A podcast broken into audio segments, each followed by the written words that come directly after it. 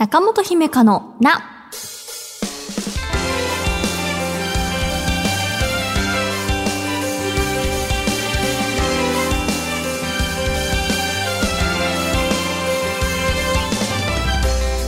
心理カウンセラーの中本姫香です。こんなお便りが届いています。ラジオネーム、とつきとうかさん、18歳男性です。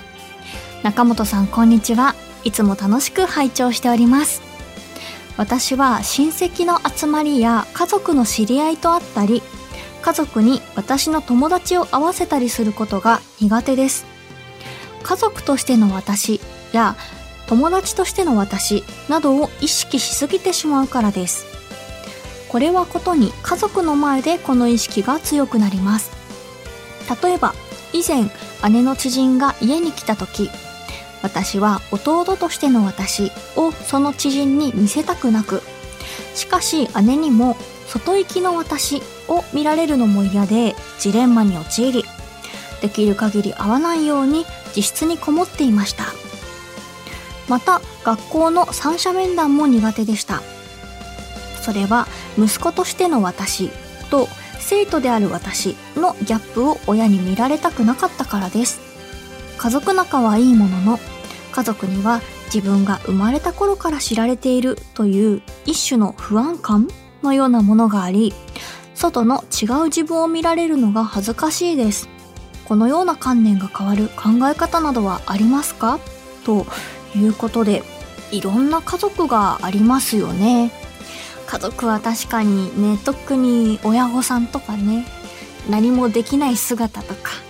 葛藤している姿なんかもね、成長過程として知ってくれていると思います。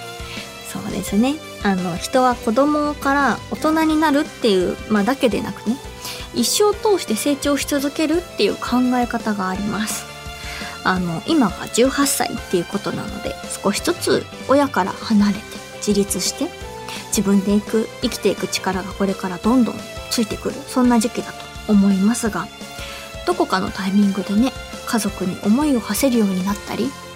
お母さんより自分の方が今は力が強いんだろうなとか、っていうなんかそういったね、いろんな心境の変化がある中で、とつきとうかさんのこう家族としての私像も変化がこれからあるかもしれないなって。ね、一朝一夕で変化するものではないと思うので、今は自分にとって振る舞いやすい形で過ごすっていうので、あの、十分だと思いますよ。家族といる時に。苦手な集まりには行く頻度を減らすとかね。なんかちょっとバイト入れたからごめんね、みたいなこととか。ね。それで時間が経つ中で、また集まりたくなったり、こう深く関わりたくなる時期が来るかもしれない。うん。っていうふうに思いました。それはそうと、この感覚をよく言語化してくださったなっていうことにもまたびっくりしておりまして、何かね、漠然と家族に対して仲がいい、良くない、性格が合う、合わないとかっていうことだけじゃない、なんかこう、接し方むずいな、みたいにぼんやり思っていた方にとって、あ、自分が家族に対してこういう気持ちを抱いてるのかもなっていうふうに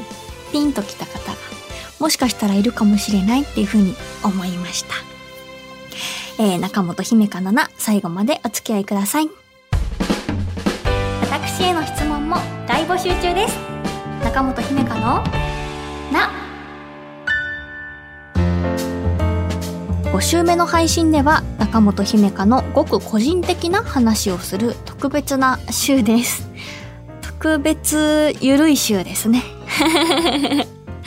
先ほどまでのね、オープニングがこう、いつものテンションなのだとしたら、それより数段ゆるい週です。はい、自由に話していきたいと思います。心理学とかちょっと関係なくなるかもしれませんが、あ、こういう人がパーソナリティやってるんだなって思っていただけたら嬉しいです。前回のね、フリートークが1月だったということで、上半期はそうですよね。5週目がなかなかないですよね。こうカレンダーを見ると。うん。最近までフリートークも事前にこうガチガチに準備していた節があるんです。だけれど、フリートークなんだし、ちょっと緩くていいんじゃないというふうに私は思いましたので、今回はそのこういうこと話そうっていうトピックだけは持ってきましたけど、それでこううまく喋れずにあたふたしてる様子を楽しんでいただけたらと思っております。えっとまずそうですね。ラジオを、まあ、自分でも、まあ、収録したりもそうだし聞いていても思ったところはあのお便りに送っていただくお悩みが深みがすごくあるというか考えさせられるお便りたくさんいただいたなっていう風に思いましたね。最近だとジムに行きたいけど行けないなっていうお便りとかあの私の普段やっているカウンセリングの現場でもちょっと反響というかありますっていう風におっしゃっていた声があったりしました。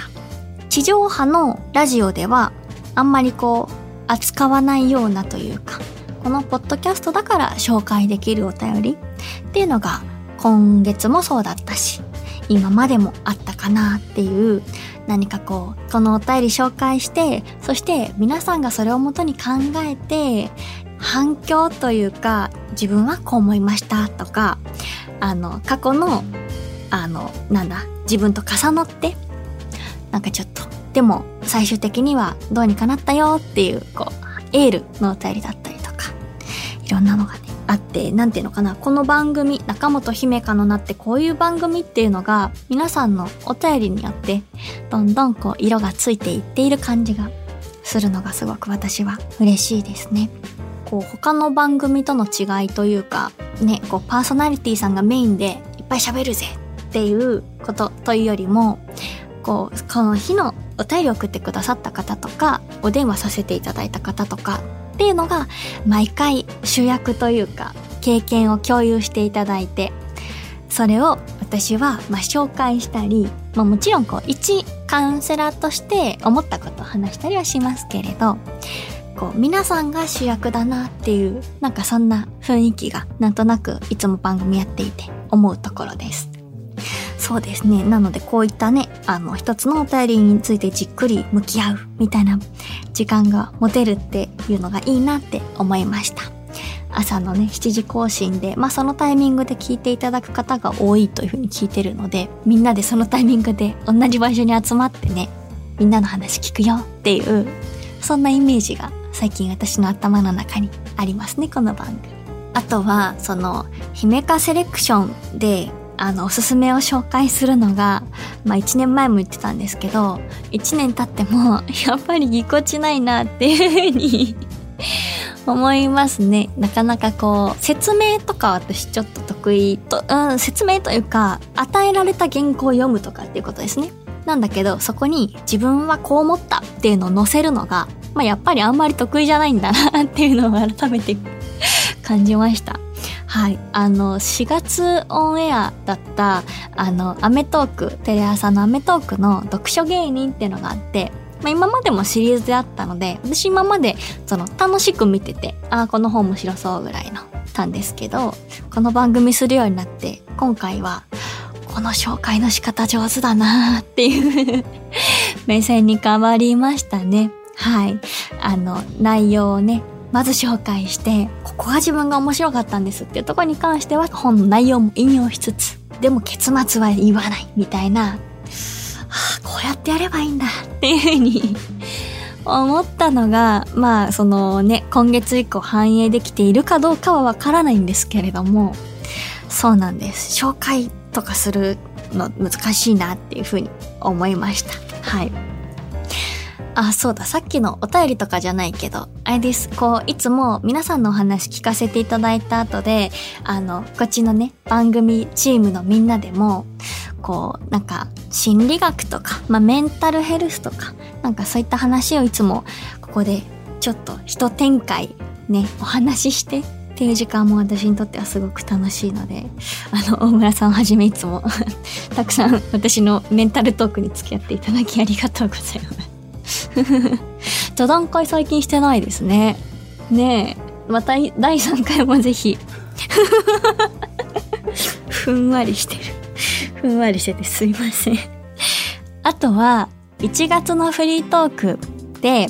あの、話した続報をお伝えしますと、だし巻き卵を2023年は美味しいの作りたいっていう話をしてたんですけれども、まずそのスーパーの調味料で、それなりに美味しいだし巻き卵ができてしまったと。ちょっと早めに。1月だけどできちゃったよ、みたいになって、あと11ヶ月あるよって思ってたんですけれど、まあまあ基本的な作り方とか、ベースの味を、あの、習得したので、まああとは美味しい、こう、出汁探しですよね。っていう話を美容院のお姉さんにしたら、あの、自販機に売ってるお出汁あるじゃん。あれすごい美味しくって万能なんだよ。っていうのを教えていただきまして、うん、その美容院のあの美容師さんはご友人がおでんを振る舞ってくれたんだそうで、出汁めっちゃ美味しいと。何使ってんの？って言ったら、その自販機の出汁と水だけだよっていう風に言ってて、すごいいいからおすすめっていう風に言われまして、それを聞いた私はもう、それでじゃあだし巻き作らんといかんやろっていうことになって、はい。ゲットしましたよ。中にね、魚が丸々1個入ってるんですよね。あの、私より先に、としみつディレクターが、春先とかですかね、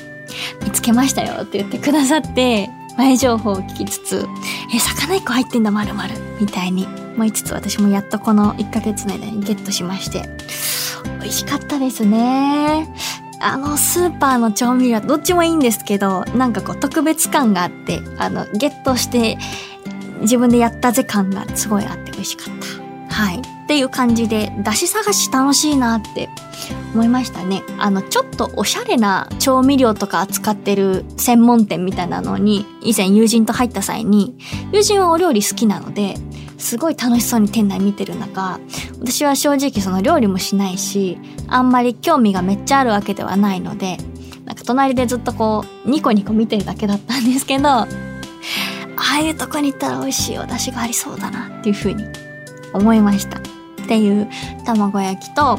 もう一個日記の話してたと思うんですけど、あの前回、あとちょっとで終わるよ、一冊目がっていう話だったんですけど、あの、最後の最後で飽きてしまいまして 一冊書き終われてないんですよ。おやおやって感じですけど、あの、でも考えてみると、いいんですと。昨年はなんか個人的に悩む日も多かったりして、なんかこう日記に書くことでデトックスというか気持ちの整理をしていた。だけれど、最近あの、ちょっと元気になってきましてその結果書くことが、あの、必要性がなくなったから続いてないっていう仮の結論に至りましたので なので、去年の私にはあれは必要だったし、今の私にはそれほど必要度が高くないということが分かったので、飽き性な割に10ヶ月、11ヶ月ぐらい続いたというだけでも立派だし、それをやめたのもまた良い決断であるというふうに思うことにしましたので、なので皆さんも続かない習慣があって悩んでいるなって思った際には、この言葉を思い出して、今の私には必要ないから自然とそこに時間を割かなくなったのかも、というふうに、うん、これはそうですね。言い訳じゃないし、素直な気持ちだし。でもまた書きたくなったら再開するかもしれないですけど、その時は、あの、続けではなくて、新しいのをまた用意するとは思います。はい。そうですね。っていう話と、そうですね。あと何話そうかな。ああ、はいはい。あの、27歳になって、あの、先月、お祝いもしていただきましたけど、あの、ネットで調べたら23歳ってどの1年なのかなと思って、27歳。はい。調べたらあの生誕1万日目を迎えるんですね。1万日も生きてきたんだって。まだ迎えてないんですけど。はい。いや親に感謝ですね。27歳をこれから迎える方は1万日目を計算してみてどんな過ごし方しようかなっていうのもいいしあの2万日目3万日目とかもあの自動で計算できるようなサイトがあるそうなので1万日気づいた過ぎてたわっていう方はね2万日目を今度探して3万日目を探してみても楽しいかもしれません。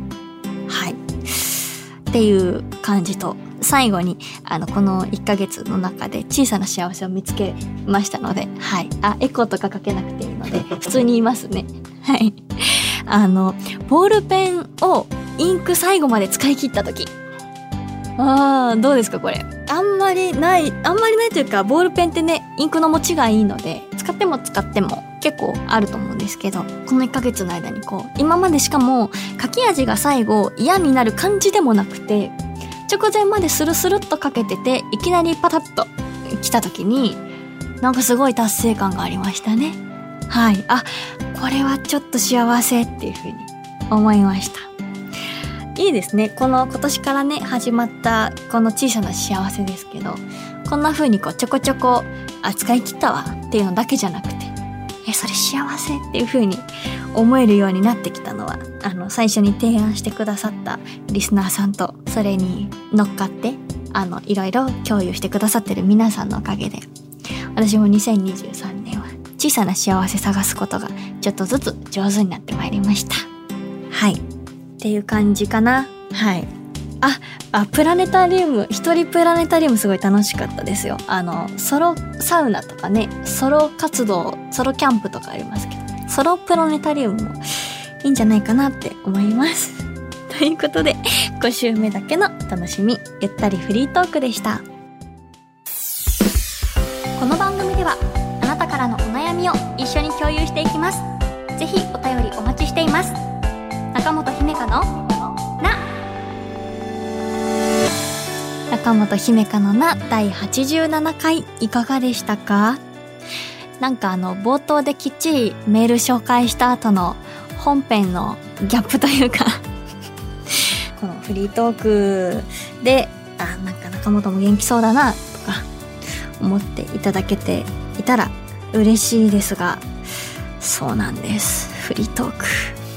フリートークみたいにフリーお便り時々ありましたよね。最近だったら。どんな図書館作ってみたいですか？もそうでしたし。フリーお便り。